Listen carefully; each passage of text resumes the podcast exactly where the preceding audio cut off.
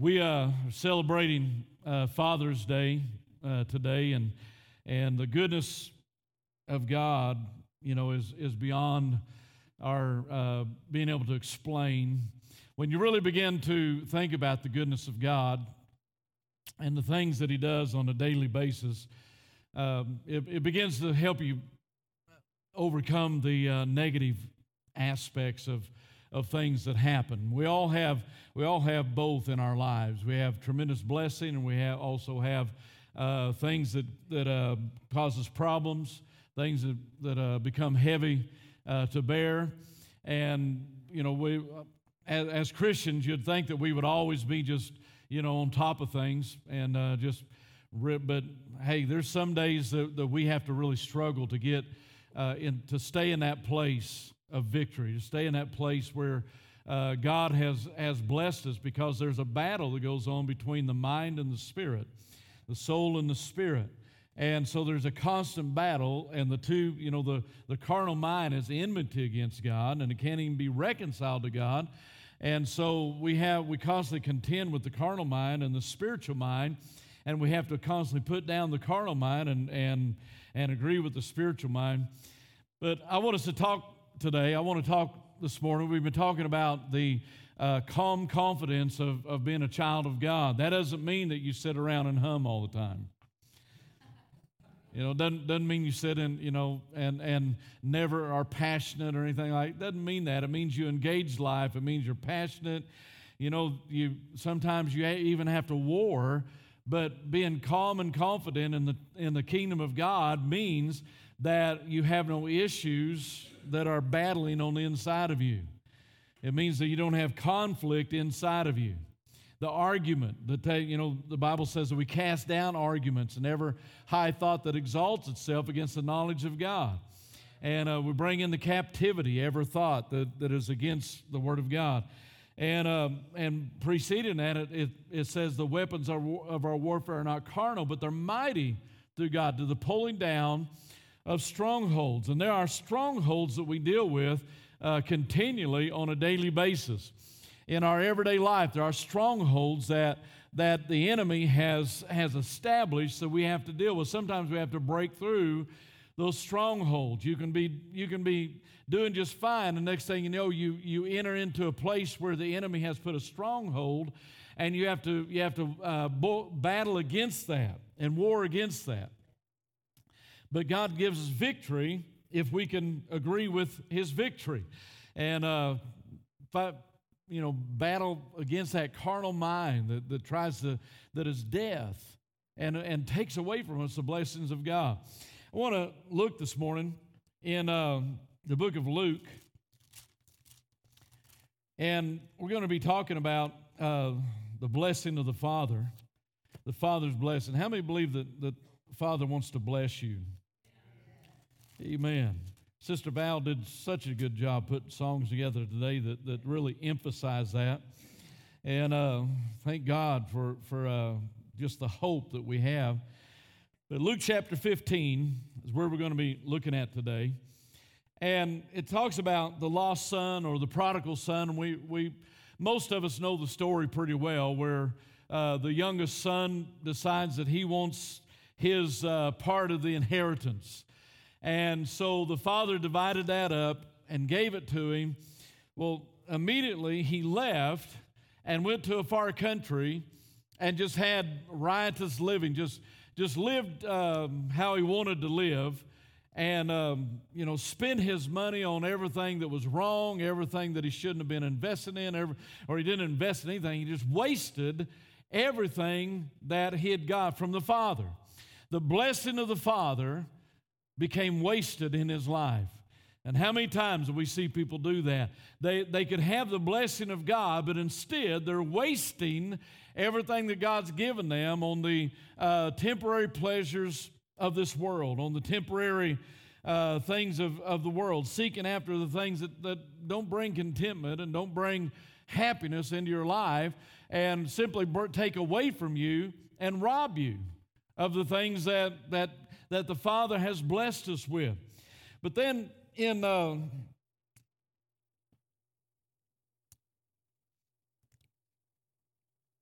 verse 17, it says, But when he came to himself, he said, How many of my father's hired servants have bread enough and to spare, and I perish with hunger? This young man found himself in a place of, of loneliness. He had nobody. He found himself in a place where there was no provision. He didn't have food to eat. Nobody helped him with anything. And he found himself in a very isolated, desperate situation because he had taken what had been, he had been blessed with and squandered it. And now he had nothing. He was separated from the blessing. He was separated from what God wanted or the Father wanted him to have. And because of that, he is now suffering in an isolated situation. People find themselves in an isolated situation all the time. In the world, there's all kinds of, of things. You know, sometimes I, I, I thumb through all the statements on Facebook and, and I see so many statements about you can't trust anybody and people let you down and you know all this kind of stuff about people and you know they're, they're they'll stab you in the back. And you know I, I go through all these and i see all these statements about all the, this uh, you know passive aggressive statements because they're making statements about people without naming them. And yet we don't know who they are. And yet they're making the statements in public. You know it's, it's a very passive aggressive way of dealing with things that really doesn't accomplish anything because it's not dealing with the problem Amen. It's just simply venting and spreading the germ of distrust and and um, you know the whole um, you know ain't nobody worth anything kind of thing. Boy, it's quiet in here. Woo! Getting kind of tense, getting a little quiet. But we, you know, you know, I, I want to get on there and I don't I'm a, I'm a very opinionated person, and I found that most of the time it's best to keep my opinion to myself. But I want to get on there and say, hey, uh, if you'll talk to the right person, maybe you can resolve this. You know, there ain't nobody out here in Facebook land that knows what you're talking about and can't help you with it. You know, um, whoever it is that you're upset about, you know, if you do what the Bible says, go to them and talk to them and see if you can resolve this, this issue. Amen. I would rather, I'd rather spread good stuff. How many would, would rather infect people with good things? Amen. Just infect people with good things. You know, God's good. If you can't say anything about anything good about people, just say, "Whoa, God's good." Father's good. Amen. But this father blessed this son, and he squandered all of it, and just and and found himself in a very isolated situation. And then it says, and he came to himself. I like that statement. He came to himself. In other words, he finally wrapped his mind around the fact that, hey, I did this to myself. This is my fault. I can't blame anybody for my problems. This is my fault. You know, that's not a popular thing today, but, but it should be. It should be a very popular thing that, you know, my actions, my results. And so when, when he finally came to himself, and said, Wow, that didn't work very good. That, that kind of caused me a lot of problem. And he said, I know that even back home, even my father's servants don't go without. My father's servants are in better shape than I am. They're eating right now, and I'm sitting out here feeding swine and wanting to eat what I'm giving to the swine because I have nothing to eat. And, and so he came to himself and, and said, What am I doing out here? I need to go home. I need to go face the music, so to speak. I need to go back and face my father and say, Hey, I blew it. And I ain't got anything left. And so that's exactly what he did. And he says, I will arise and go to my father and will say to him, Father, I have sinned against heaven before you. And I am no, isn't, isn't it amazing? He's still trying to be in control of all this. Rehearsing what he's going to say, and this is how he's going to do it. And, you know, sometimes it's best just to, just to fall down on your face and say, I blew it. But instead, he's trying to set this thing up where his father has to accept, you know, trying to, trying to, still trying to play the angle. Man, if we just quit trying to play the angle on God and on people, it would be a whole lot better, you know, just to be able to say, I blew it.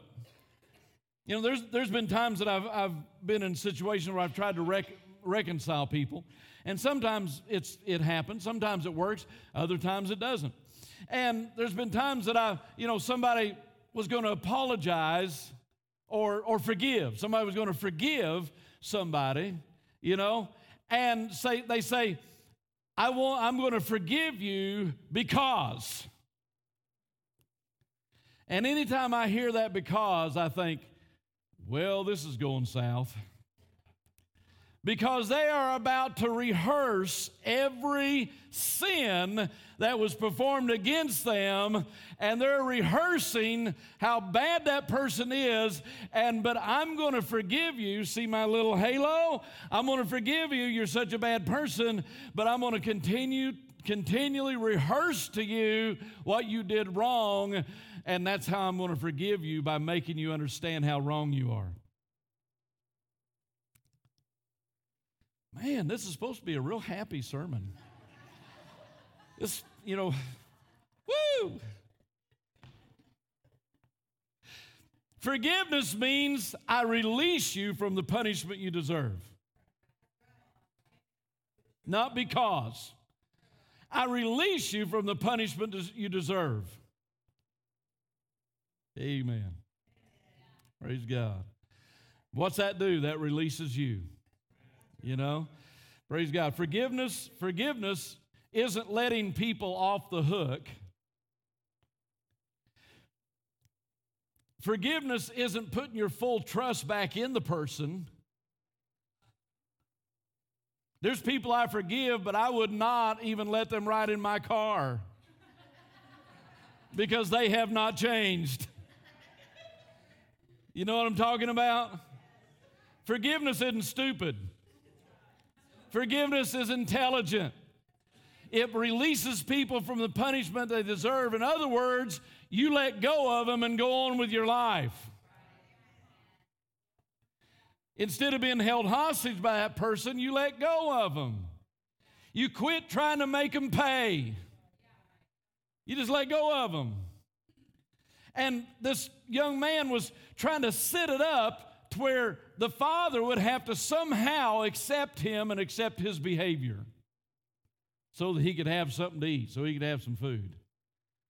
And so he's rehearsing all this. He's sitting the stage. He's thinking, okay, I know my father, so if I put it this way, I've got him.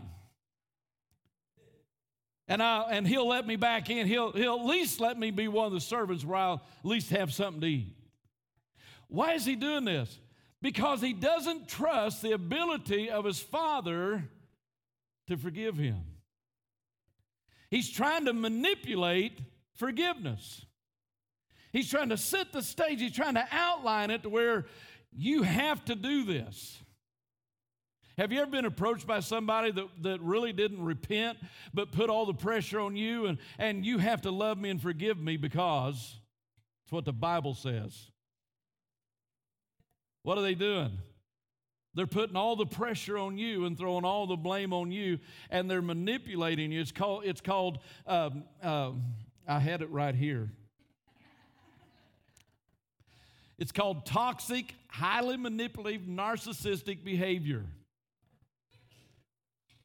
I pulled that one out, didn't I? Yeah, it, it's sunk in the gray matter back there somewhere, but I, it, I was able to deep dive and get it back out of there. Toxic, highly manipulative, narcissistic behavior always tries to make everybody else responsible for their behavior. And so if somebody approaches you and says, Look, you have to forgive me because the Bible says you do.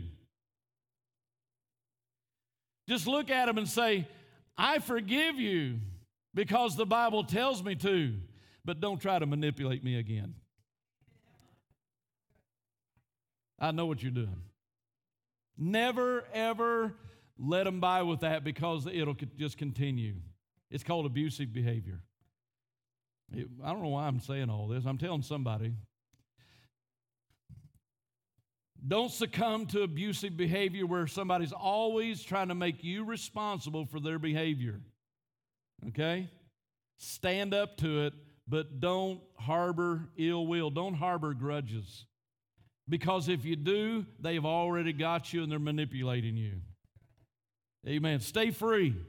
This man, this young man was trying his best to think of a way to manipulate this situation where he can get back into the Father's good graces. And, and when he, when he uh, gets it all settled in his mind, thinking, okay, this, this is going to be good. I've got this. And so he goes back home and he arose and came to his, his father. But when he was still a great way off, his father saw him and had compassion and ran and fell on his neck and kissed him. He wasn't quite expecting that. And the son said to him, Now look, I mean, he, he's still on point. And the son said to him, I have sinned against heaven and in your sight, and am no longer worthy to be called your son. But the father said to his servant, I mean, just interrupted him. All this planning, and it wasn't even necessary. He interrupted him, and the father said to his servant, Bring out the best robe and put it on him. And put a ring on his hand and sandal on his feet, and bring the fatted calf here and kill it, and let us eat and be merry. For this my son was dead and is alive again. He was lost and is found, and they began to be merry. Amen. We, when we understand the Heavenly Father, I want to talk about Heavenly Father. Amen. The, the ultimate Father the awesome Father, the one that walks with us all the time, the one that wants you to be blessed more than you want to be blessed. The Father who is more interested in promoting you in life than punishing you in life. Can I say that again? The Father who is more interested in promoting you in life than punishing you in life. So much of Christianity has projected a God that is always wanting to punish somebody. There are reproach for behavior. Amen. You can't just go off and do whatever you want and not have reproach in your life. Amen. And there is a thing called the wrath of God. But God does not use his wrath to teach you something, God uses his wrath to kill you. So, next time somebody says to you, God put this on me to teach me a lesson, say, No, if God put it on you, He'd kill you.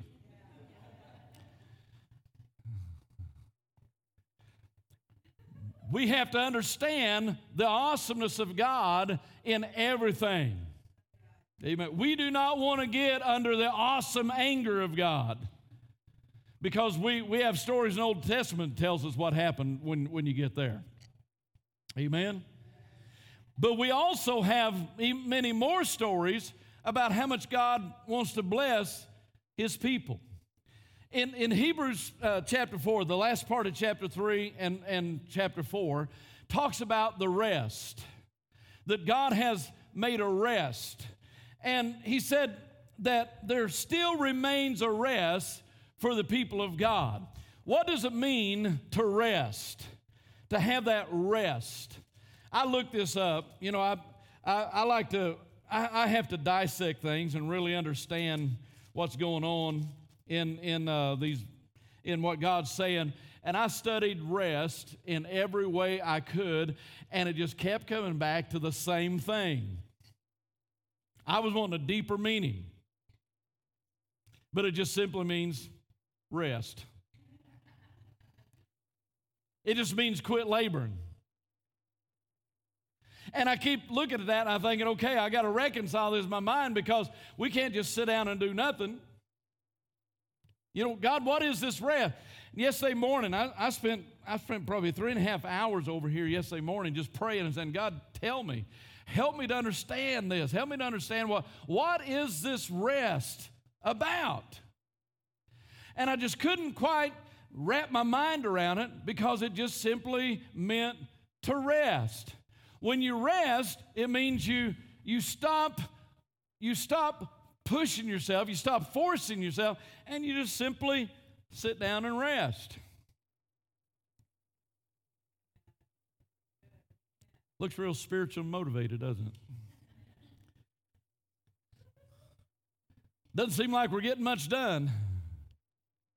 But the rest, to really understand what he's talking about, go back to the Old Testament where this is being taken out of, and, uh, and, and we understand that the people of God were brought out of Egypt, out of bondage, with a high hand, celebration. And they were taken into the wilderness, and they could have got to the promised land, I believe it was in 11 days if that you know, just a straight shot to the promised land.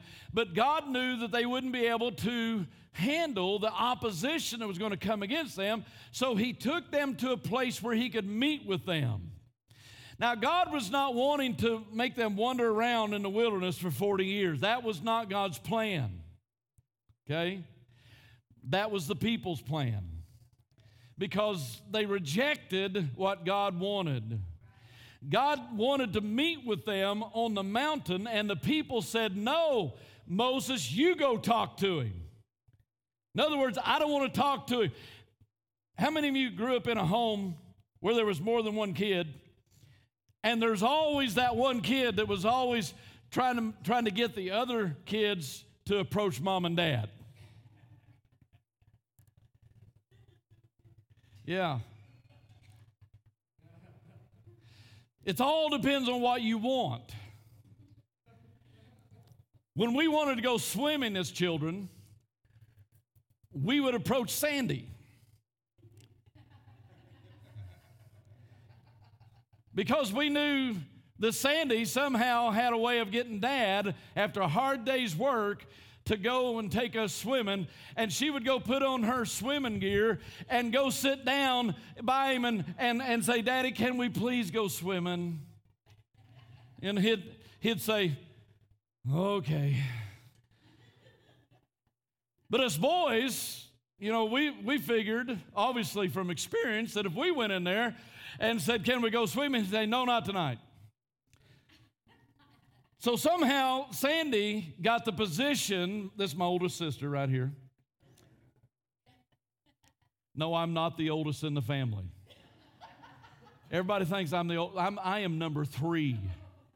And everybody thinks I'm the oldest child. I don't know where that comes from. I guess I, I act old or something. But we would approach Sandy. And then other things, I've got another brother here, my little brother, and he's, he's the youngest. There was things that he could get done so we knew who to approach. Come on somebody. Some of y'all know who, who this is. My brother that was just older than me he was he was one of those behind the scenes cia agents he never was out front never got in trouble because he learned how to make us be out front. and I was the child that didn't hide anything. If I was going to do something, I did it. I didn't try to sneak around. I just, I was right out front, you know. I, if, if I got it done and got punished, it was worth it. Let's go. You know? And so I didn't try to sneak around about anything. My older brother caused more problems in high school than I could have ever imagined, but they like to beat me to death, and he never got one paddling.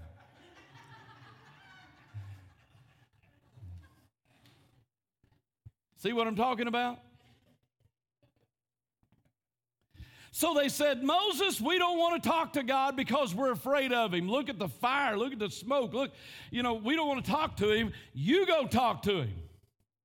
And so instead of a relationship, the children of Israel got commandments. I want you to stop and think about this. Was it God's first original plan to give them books and books and books of commandments?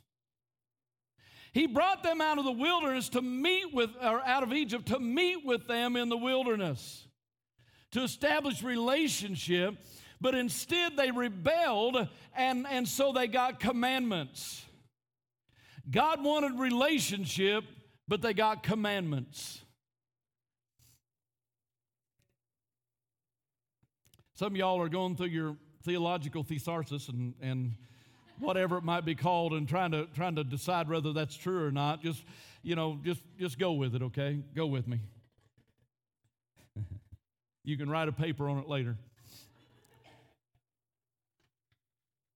God has always wanted relationship. In the Garden of Eden, God did not want people that he lorded over. He wanted people that he fellowshiped with because he would come down in the cool of the evening and walk with them and talk with them. God didn't create people to try to dominate, God created partnerships. Adam and Eve broke that partnership by doing what he told them not to do. And when he came down looking for them, he couldn't find them. He couldn't see them. And so he began to call out to them. Now, we're talking about an almighty God that knows everything. He's all knowing, he knows everything. But he comes down in the garden and he starts saying, Adam, where are you? If God ever starts asking you a question, just plead guilty. Don't debate, just plead guilty. Okay, I know you got my number. What is it? Adam, where are you? And finally, Adam called out and said, We hid ourselves because we were. You cannot have a relationship when you're separated by fear. Amen. You can't have a relationship when you're separated by fear. Sin brings fear into your life, in your relationship with God. It brings separation, but grace is what brings us back together. It is God's plan, and God had that, that plan to bring them together. He had a plan to bring them. I mean, when God talked about the promised land, he didn't talk he didn't talk to them and say, "Look, I've got a land picked out for you guys that has giants and has all kinds of enemies and fortified cities, and I'm going to take you in there and they're just going to squish you. That's not how God talked about it. God said, I'm taking you to a blessed land. I'm taking you to a land that's flowing with milk and honey. It's going to be awesome. Amen. He talked about the good stuff. Why? Because he had every plan to take care of the bad stuff. He's a good, good father. Amen. He's a good dad. And so he he set it up for them. They went to the promised land. And I don't, I haven't been able to find a place where God told Moses to send spies. Maybe I'm missing it somewhere. But Moses sent 10 spies in the land to check it out. I'm not sure he's supposed to do that. Or 12 of them. Did I say 10? Was it 10 or 12? Somebody school me. There's a whole bunch of them. And only two of them came back with a good report. The rest of them came back with fear. God has brought us into the wilderness. He's made us roam around for 40 years eating this stuff called manna at first, they said it, it tasted like, like honey, you know, like, and, and fresh oil, whatever that tastes like.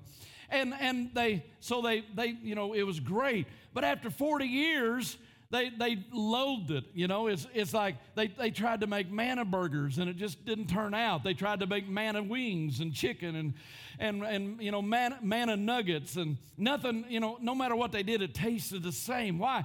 Because they wasn't supposed to be out there 40 years. They were supposed to go and meet with God and, and have established relationship and establish covenant and then go into the promised land and have a place of position a place of belonging, a place of blessing. That's what God had picked out for them. When he said that you're going to enter into my rest, what he was talking about is I'm going to give you a place to belong that's yours. This is where you belong. This is your inheritance. I'm going to give it to you. But they rebelled. They were abundantly blessed. When uh, in, in, um, in Exodus, um, where it came time to build the temple, they said, We need stuff to build the temple. The people started bringing stuff, and they finally had to tell them to stop because they brought too much. Lord, I receive that blessing in Jesus' name. They brought too much. And so they finally had to tell them to stop. How is it they brought too much? Because when God brought them out of Egypt, He brought them out with wealth. They were blessed. I mean, look what they had when Solomon built, the temple. The people had enough gold that they brought their gold and, and everything was overlaid with gold. Where'd they get that? God blessed them and they brought it out, brought it out of Egypt. There was blessing. That's why it just makes you wonder why at Ai would somebody, you know, sin over a couple of garments and a, and a you know little tiny thing when they were abundantly blessed when they left Egypt. I mean, they stripped Egypt on the way out. They were blessed. But it says that they heard the word, the word was preached to them, Hebrews 4 and 2, the word was preached to them just like us, but the word didn't profit them, not being mixed with faith in them that heard it. Faith is not the faith of the power of God. We have to have faith in the love and nature of God. We know God's powerful. He created the heavens and the earth. Matter of fact, He's still creating. If, if you can look, you know, there, uh, there's, there's one picture uh, from the Hubble telescope and, and in that picture, there are over 10,000 universes, galaxies, I mean. Over 10,000 galaxies. There's all these bright dots. You know, it looks like stars. It's not, it's galaxies. Just like our Milky Way galaxy that we can't even discover because it's light years across. You know, we can't, we can't even get to the closest planet and and we can't even get to Mars. You know what? We've been obsessed with going to Mars. I don't know why anybody's obsessed with going to Mars. It's a red, dry planet that has no air, has nothing, and yet uh, humanity has been obsessed with going to Mars. I don't know why. We just are. We got to get to Mars. You barely got to the moon. Some people say we didn't, but I, you know, I, I think maybe we did. I don't know.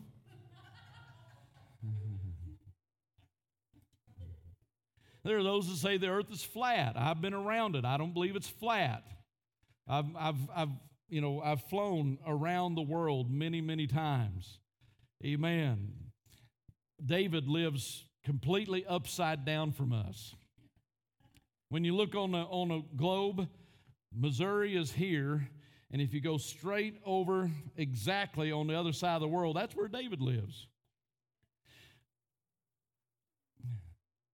I've, I've been there, and, and we didn't fly like this.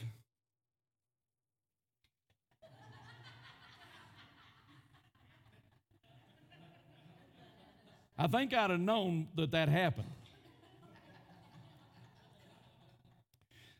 There'd been a, there'd been a few flights that I thought we did that, but but we had to fly in circular motions because of the curvature of the earth, you know. But people believe that. Anyway, I'm chasing rabbits. Somebody kill that rabbit. So I quit chasing. I have to give Sister Betty a sign to tell me when I'm chasing rabbits. Like that one cartoon, the pastor's wife holds up holds up a stuffed rabbit every time he.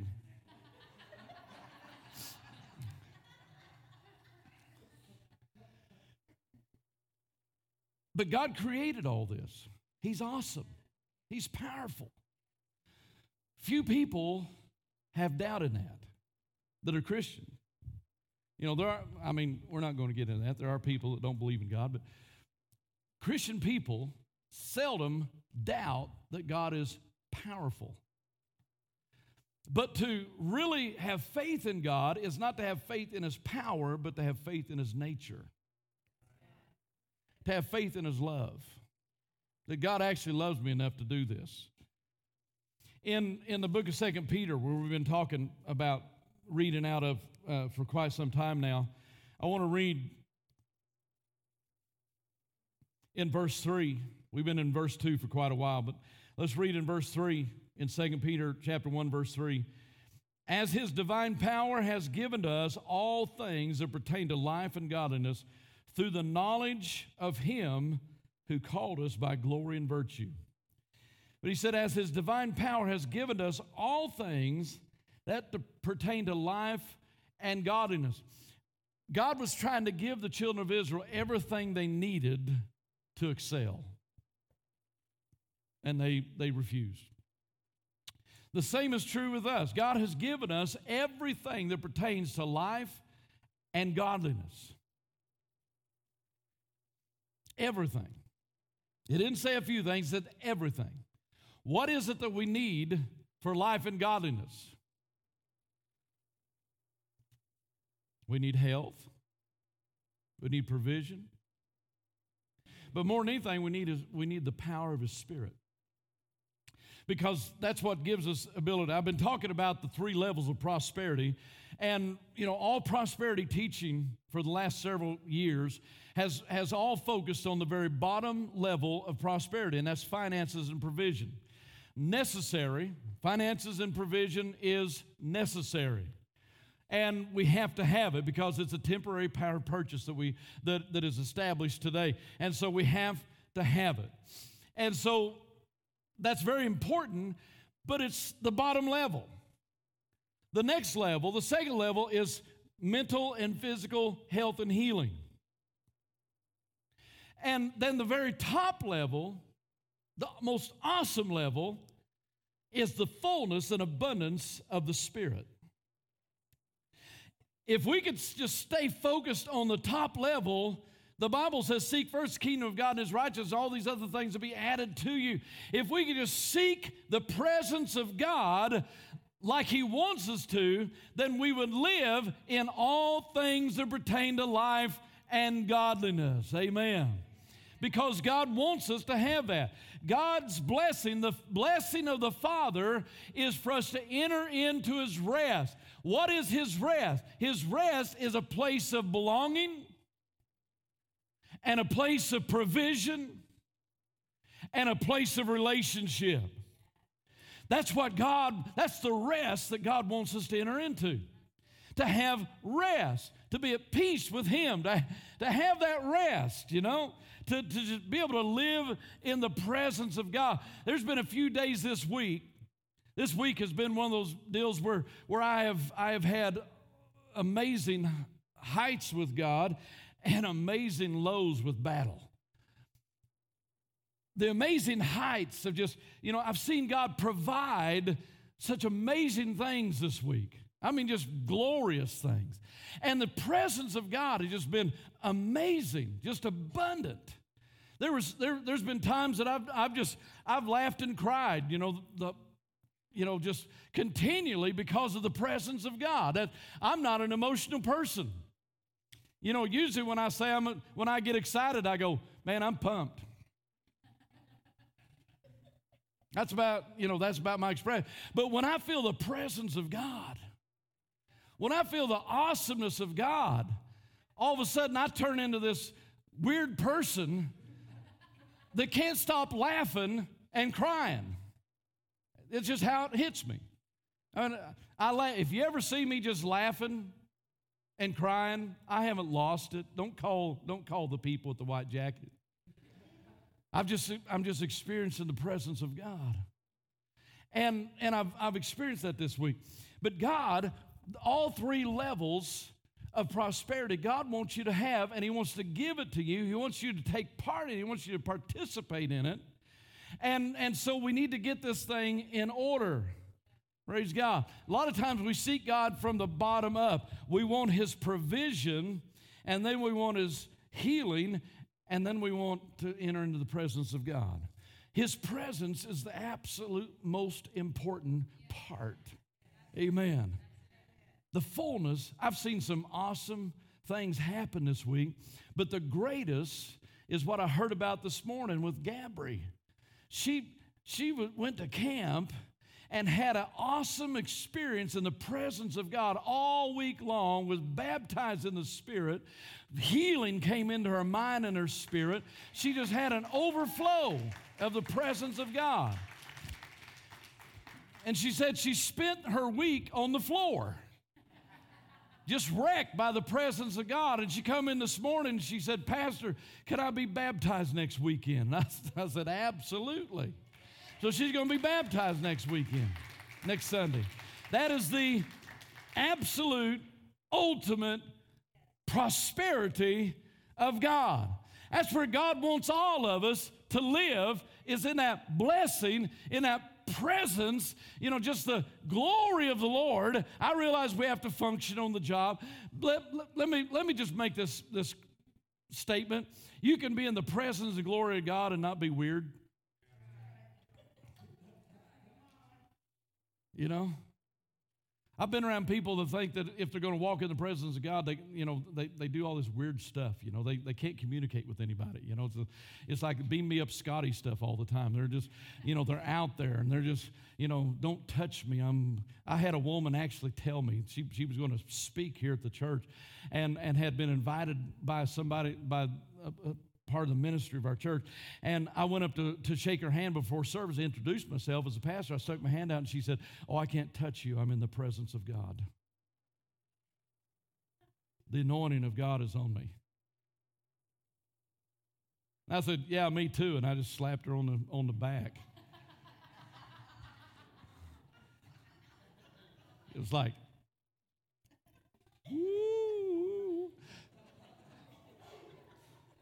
being in the presence of God and the glory of God doesn't mean we're weird. Okay?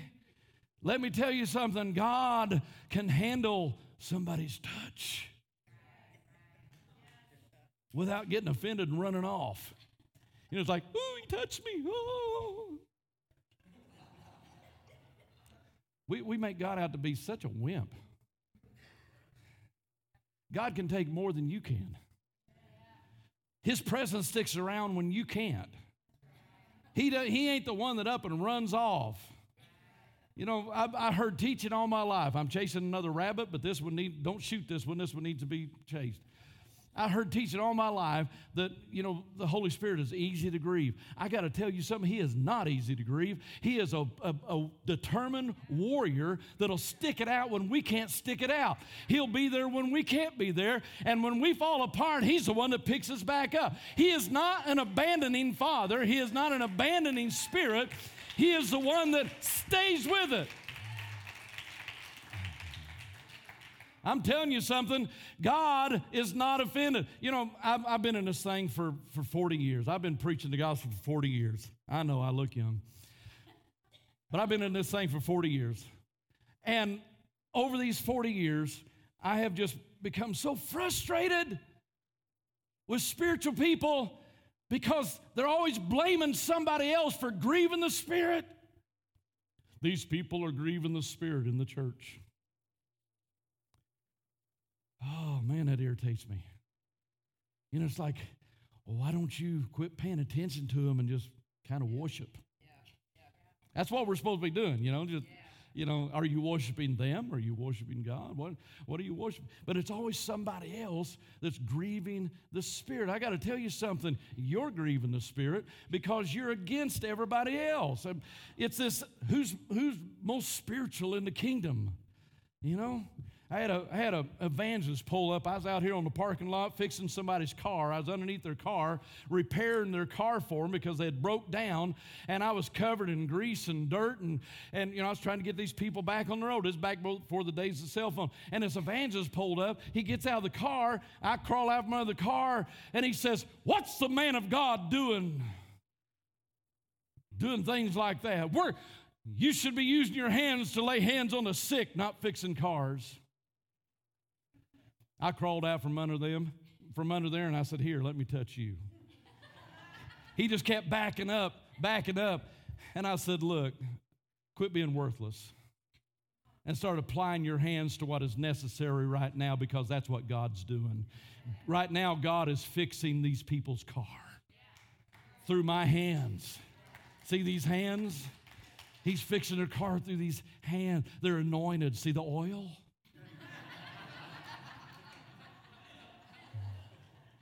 Let me touch you. We don't have to be weird to be spiritual. We don't, we don't have to be off in the, in the Netherlands to, to, to be full of the Spirit. And we can be more engaged with humanity than we ever have been if you just let Holy Spirit focus you in on it. Amen. Because that's what He's here for. Amen. I've, I've seen all three levels of prosperity that, that happened this week. Gabri, filled with the Spirit. I've seen some other people just touched with the presence of God and, and blessed with the presence of God. I've seen healings take place. I got to minister to a missionary the other day that hasn't been able to sleep in six years. And God gave me a prophetic word for him. I met him, I met him last Sunday night in, in another service, and God gave me a prophetic word for him. And I took him all the way back to China, where they were missionaries in China. And I, I, God was able to take him back to a place and time where he had a demonic encounter that started all this, and he was still suffering from that. And, and he, he couldn't remember it. And that night he went home and prayed, God, show me, God, show me. And, and about uh, early in the morning, about three o'clock in the morning, all of a sudden it, he began to re- remember, and God took him right back through that thing. He called me the next day, and I got to go and meet with him and pray with him and minister to him. And God just revealed one thing after another, after another, after another that, that was taking place. And he, he sent me a text two days later, sent me a text. He said, I, was, I, I went off all the medication the doctor had given me for sleeping because it never it hadn't worked anyway. He was taking several different medications to try to sleep. It was killing him. It was, it was destroying his organs. And he was just trying to get some sleep. And he just, he quit all of it. He said, I was sitting in my recliner reading the book of Psalms. And he said, all of a sudden, I just went to sleep. And I told him I, that day, he said, you know, he said, I'd like to know what it's like just to have a dream again. He said, I haven't dreamed in so long. And I said, I said, your thoughts are just going to suddenly drift into, into, into dreaming. And, and you're going to, next thing you know, you're going to be asleep. And that happened. He slept, went to sleep in his recliner, and he dreamed he had a dream in that short time. He got up and went to bed and slept longer and had dreams. And he got up, and after a while, he went to bed again and he, he slept longer and had dreams. You understand what I'm talking about? God cares about you. He wants to bless you in every level. He wants to fill you with His presence, fill you with His Spirit. He wants to heal your body, heal your mind. He wants to heal you of the damage that's been done to your life. He wants to change the demonic interference that's taken place in you, that's been imparted to you. He wants to cut that out, take it out of you, and heal you. That's the prosperity God has for you. And then we have the bottom level of, of financial prosperity. You think God doesn't care about that? He cares about every aspect of your life. But it would just help a whole lot if we just get more interested in being full of the Spirit than having our bank account full. Amen. Oh, come on, somebody. I ain't to get on that. I ain't to I ain't to criticize because there's some stuff going on in teaching today that just turns me wrong side out. It makes people full of greed and lust. I've been in services where I've, I've watched greed and lust just literally take over congregations and made me sick to my stomach. Not because I'm against it, I'm, I'm not against blessing. But I'm against this demonic greed and lust that's been spread into people's lives, and it's just it's destroying them. It's taking them away from God because when, when things don't happen like has been promised, then they backslide because God didn't do it, you know? I gave $5,000 last time I had, and, and, and I went bankrupt, and, and now God doesn't love me, and, you know, He failed me. And all. No, it was that person that failed you that told you, get, you know, he, gave you a lottery card and, and wanted you to go cash it in, and it wasn't the right one. It didn't work. So I'm going to say about that. I promise. I know what walking in provision is. Paul said, I know how to be abased and I know how to abound. Our life goes through cycles. Amen. And God, I, God wants to meet your needs. Susie come up to me. She's over helping with the kids. She come up to me last Sunday. She said, Pastor, you know how you're always talking about, you know, God hold your hand out, and that, that's how I, that's how I do it. You know, when when there's a need, when we have things we need, I, I hold my hand out and I say, God, here's my hand. You put it in my hand. I'll distribute it. And that's how that's how we do things. You know, works pretty good. And she come up to me. She said, "You know that hand thing? That's the theological way of saying it, you know, that hand thing. I said, Yeah. She said, I got my hand out because I got a medical bill due and I, and, and I need money and I'm, I'm, I'm holding my hand out. You know, she's kind of joking with me, but she said, I'm holding my hand out. And I grabbed her hand and I said, Well, here, you got it. Just like that, just trying walked off. She come up to me this morning all excited. She said, she said, I went to work and they've got, there's a fund that can help people. And she said, I filled out the paperwork and they told me I didn't qualify. And the woman called her back and said, Look, you know, you, you're probably not going to get anything, but I'll, I'll send it in anyway. So they sent it in anyway. She didn't hear anything, didn't get any phone calls. And then she finally checked her account. It was paid in full. Every bit of it, paid in full. Praise God. Three levels. And we live down here we, we, we seem to try to, we're clawing at the bottom of the bottom level, trying to get some blessing from God. And God wants you to sit in heavenly places in Christ Jesus.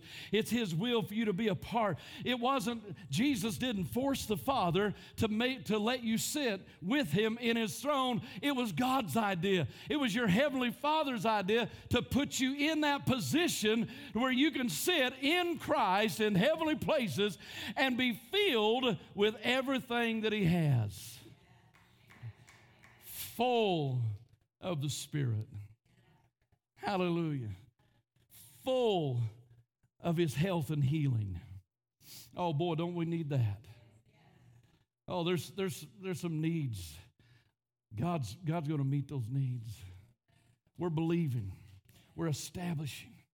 There, we've, got to, we've got to get to that place. 103rd Psalm says, Bless the Lord, O my soul, and all that's within me. Bless his holy name. Bless the Lord, O my soul, and all, and, and all of his benefits. Blessed be the name of the Lord. And he said, Who forgives all of my iniquities. Oh, hallelujah.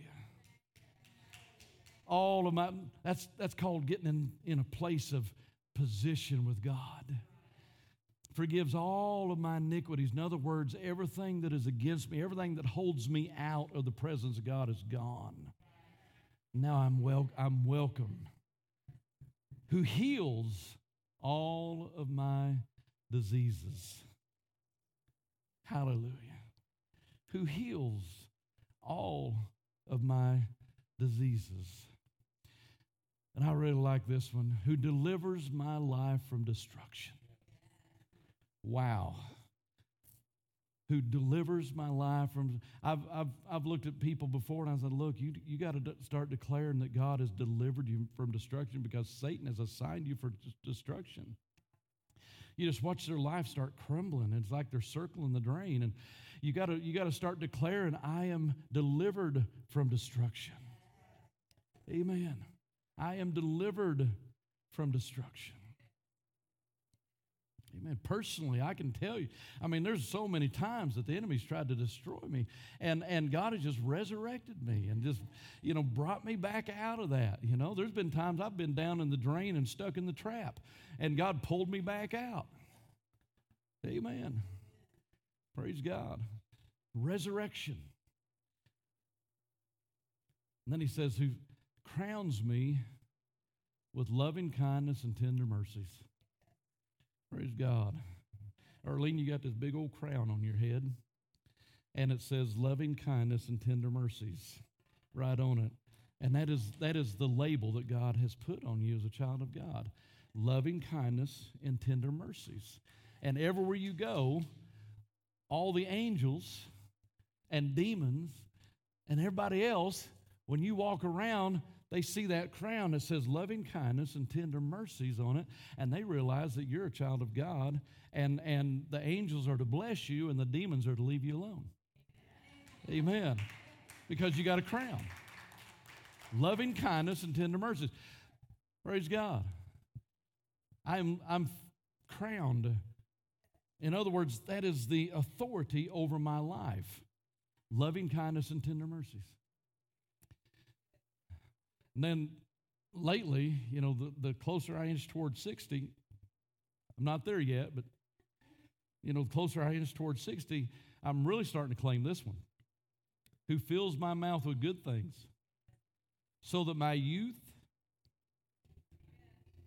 is renewed like the eagles. Woo! Praise God. You know, you know what that's talking about? It's talking about, you know, eagles when they, whatever it is. Rob prayed this over me one time. I won't go into. The old man. But they got that crust on their beak and their feathers are all beat up and wore out and they can't fly as good. But they go through this change where they grow new feathers and where they, they beat all that crust off of their beak. Man, I've been beating on I've been beating on rocks, you know, trying to beat that crust off my beak. Trying to grow them new feathers. I want to fly. Amen. I want to fly. Praise God. I, I'm, I'm not ready to be grounded. I want to fly. Hallelujah. Thank you, Lord. And I believe it. God does that. Amen. Praise God. I went from last year not hardly even being able to walk to this, this year I have hardly any pain at all in my knees. I mean, just very little. Amen. Praise God. Father, Father God, doesn't want to withhold any good thing from you, but He also doesn't want, to, want you to withhold yourself from Him. Amen. Praise God. Some of y'all like my, my youngest granddaughter. She is so ornery. You know, she she likes she just likes to aggravate you. And they say she's like me, but I don't think that's that's anywhere close. And she'll see me, little old tiny, what is she, two year old, two years old? Around two years old, kind of auburn hair, cute as she can be. And she'll see me and she'll go, Papa! And I'll, I'll reach to pick her up and she'll go, No.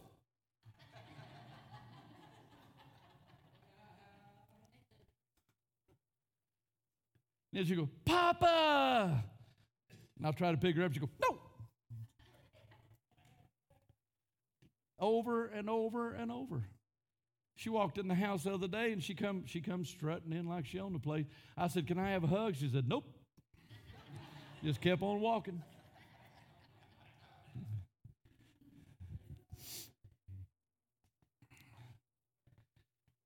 Some of us are kind of like that. We want God to be God, but if He gets too close, we go, "Nope."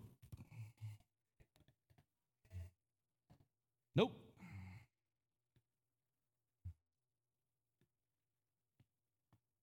When we withhold ourselves, we rob ourselves. Amen. Stand with me if you would.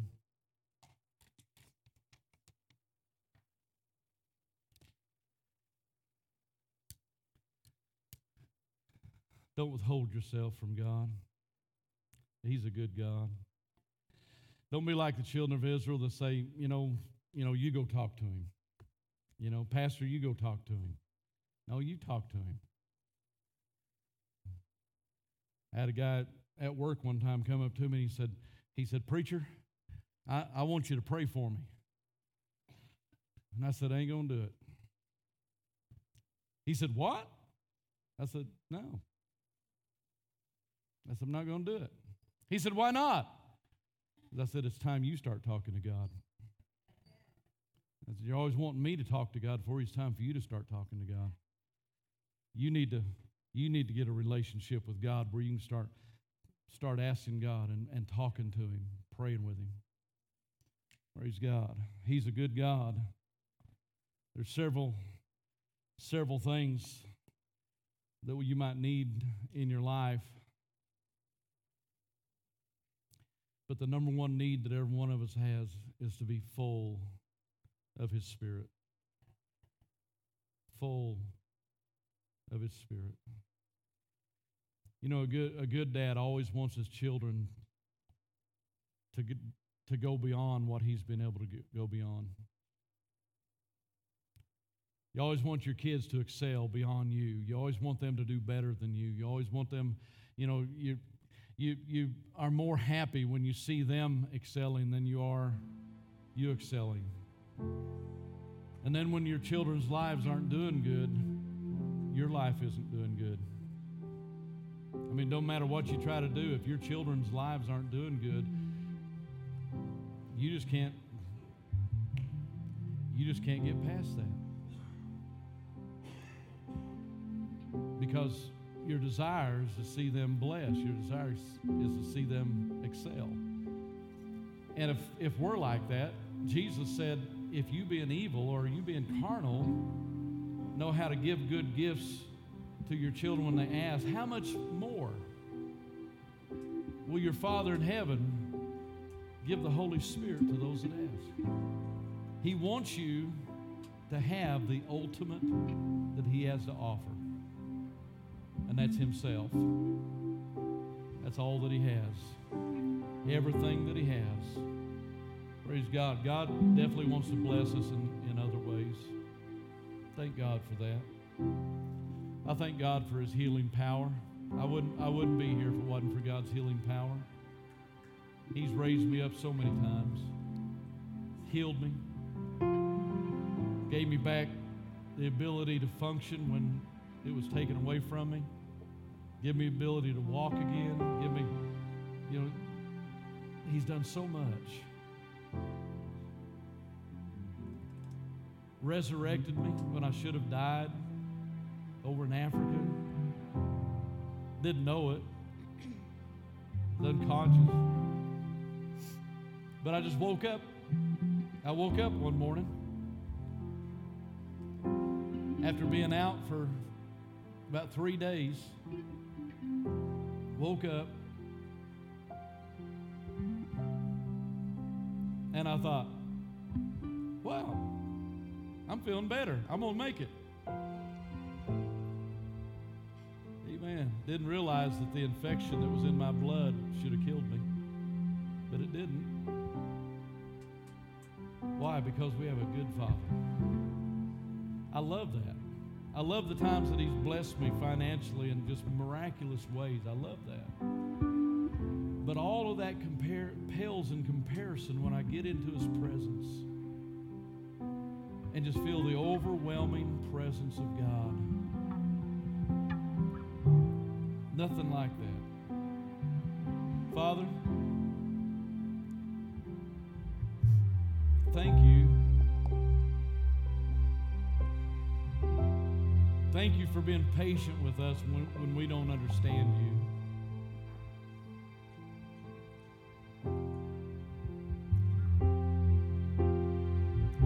Thank you for grace when we grieve you and upset you.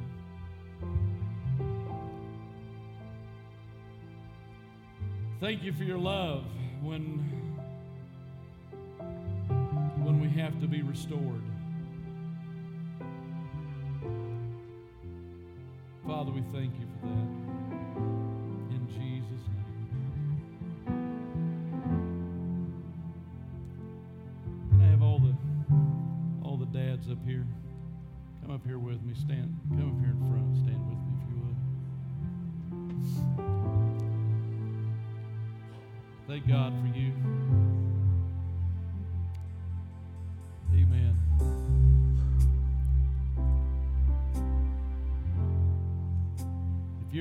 That means that you have watched children, watched your children struggle and watched them be blessed. You've watched them suffer.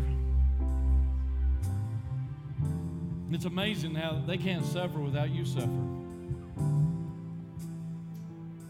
You know?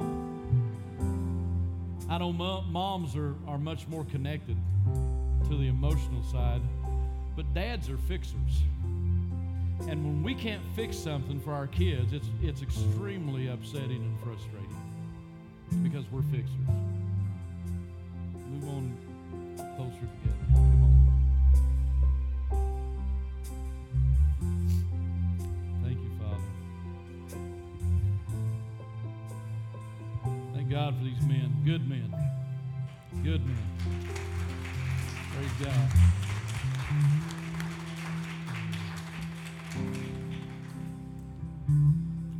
Called you up here is because we we represent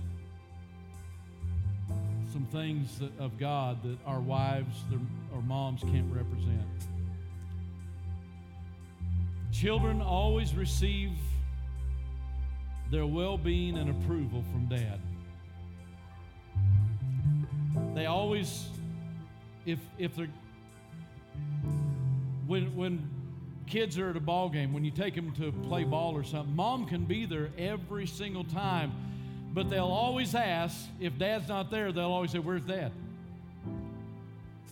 Doesn't matter how many times mom shows up, they're always wanting dad to be there. Why? Because somehow they look to masculinity for approval. And we have the ability to bring confidence and approval into the lives of children. And I just want to pray for you guys today. That God help us, all of us, to be able to bring that not only into the lives of our kids, but kids around us. Just to be able to call, have, see, these kids left grandma and mom, and look where they're at. They're up here with grandpa. I kind of like that myself because I like my grandkids to do that, you know. Praise God. Bow your heads. Father,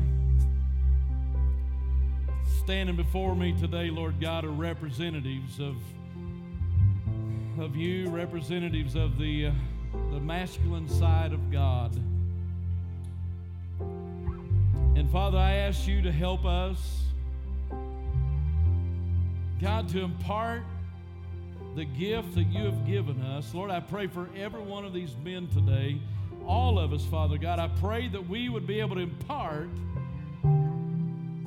that aspect that you need us to impart, Father God. Teach us, train us, give us wisdom, give us knowledge, Father, and how to bring a right understanding into the minds and hearts of children. And Father, I ask you to bless these men. Father God, lift them up. Lord, I, I thank you, God, for the three levels of prosperity in these men's lives, Lord God, for spiritual fullness, for mental and physical fit, healing and well being, Lord God, for financial provision. We just thank you for that, God. And I declare it over them, Lord God, to impart to their families, to train their families, to lead their families, to care for their families. And Lord, I ask you to, to help them understand the position of priest in the home. And I give you praise for that today, Lord. And I just ask you to bless them now with your presence. Bless them, Father God, with your heart. Bless them, Lord God, with the anointing of the, pre- of the Spirit of God. Father, I ask you to bless them with a powerful anointing in their life and, and authority in their lives, Lord God. And Father, we thank you for that in the name of Jesus. Give you praise for that, Father. Hallelujah. Thank you, Lord. God, I give you praise for that today. In Jesus' name. Thank you, Father. Lord, we just ask you to heal the wounded spirits. We ask you, Lord God, to heal those that, of disappointment, Father God, of and Lord, give them the ability to love beyond problems. Jesus' name. Thank you, Father. Thank you, Father. Hallelujah. Thank you, Lord. God, you're good. You are good. You are good. Everybody say this with, with me. Father God, Father God, bless these men, bless these men with your presence, with your, presence, your wisdom, your knowledge, your knowledge and your strength. In Jesus' name. Amen. We got some gifts to give you today. A little, little tiny gift. Praise God. Let's just say we appreciate you guys. It's breath mints. No, no, it's not.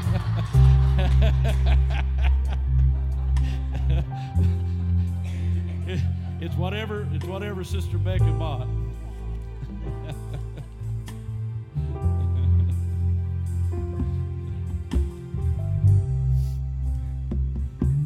guys, turn around and give each other a high five. Amen. Come on, somebody. Hallelujah.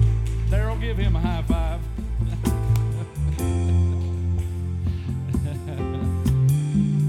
or a fist bump, or, you know, something like that.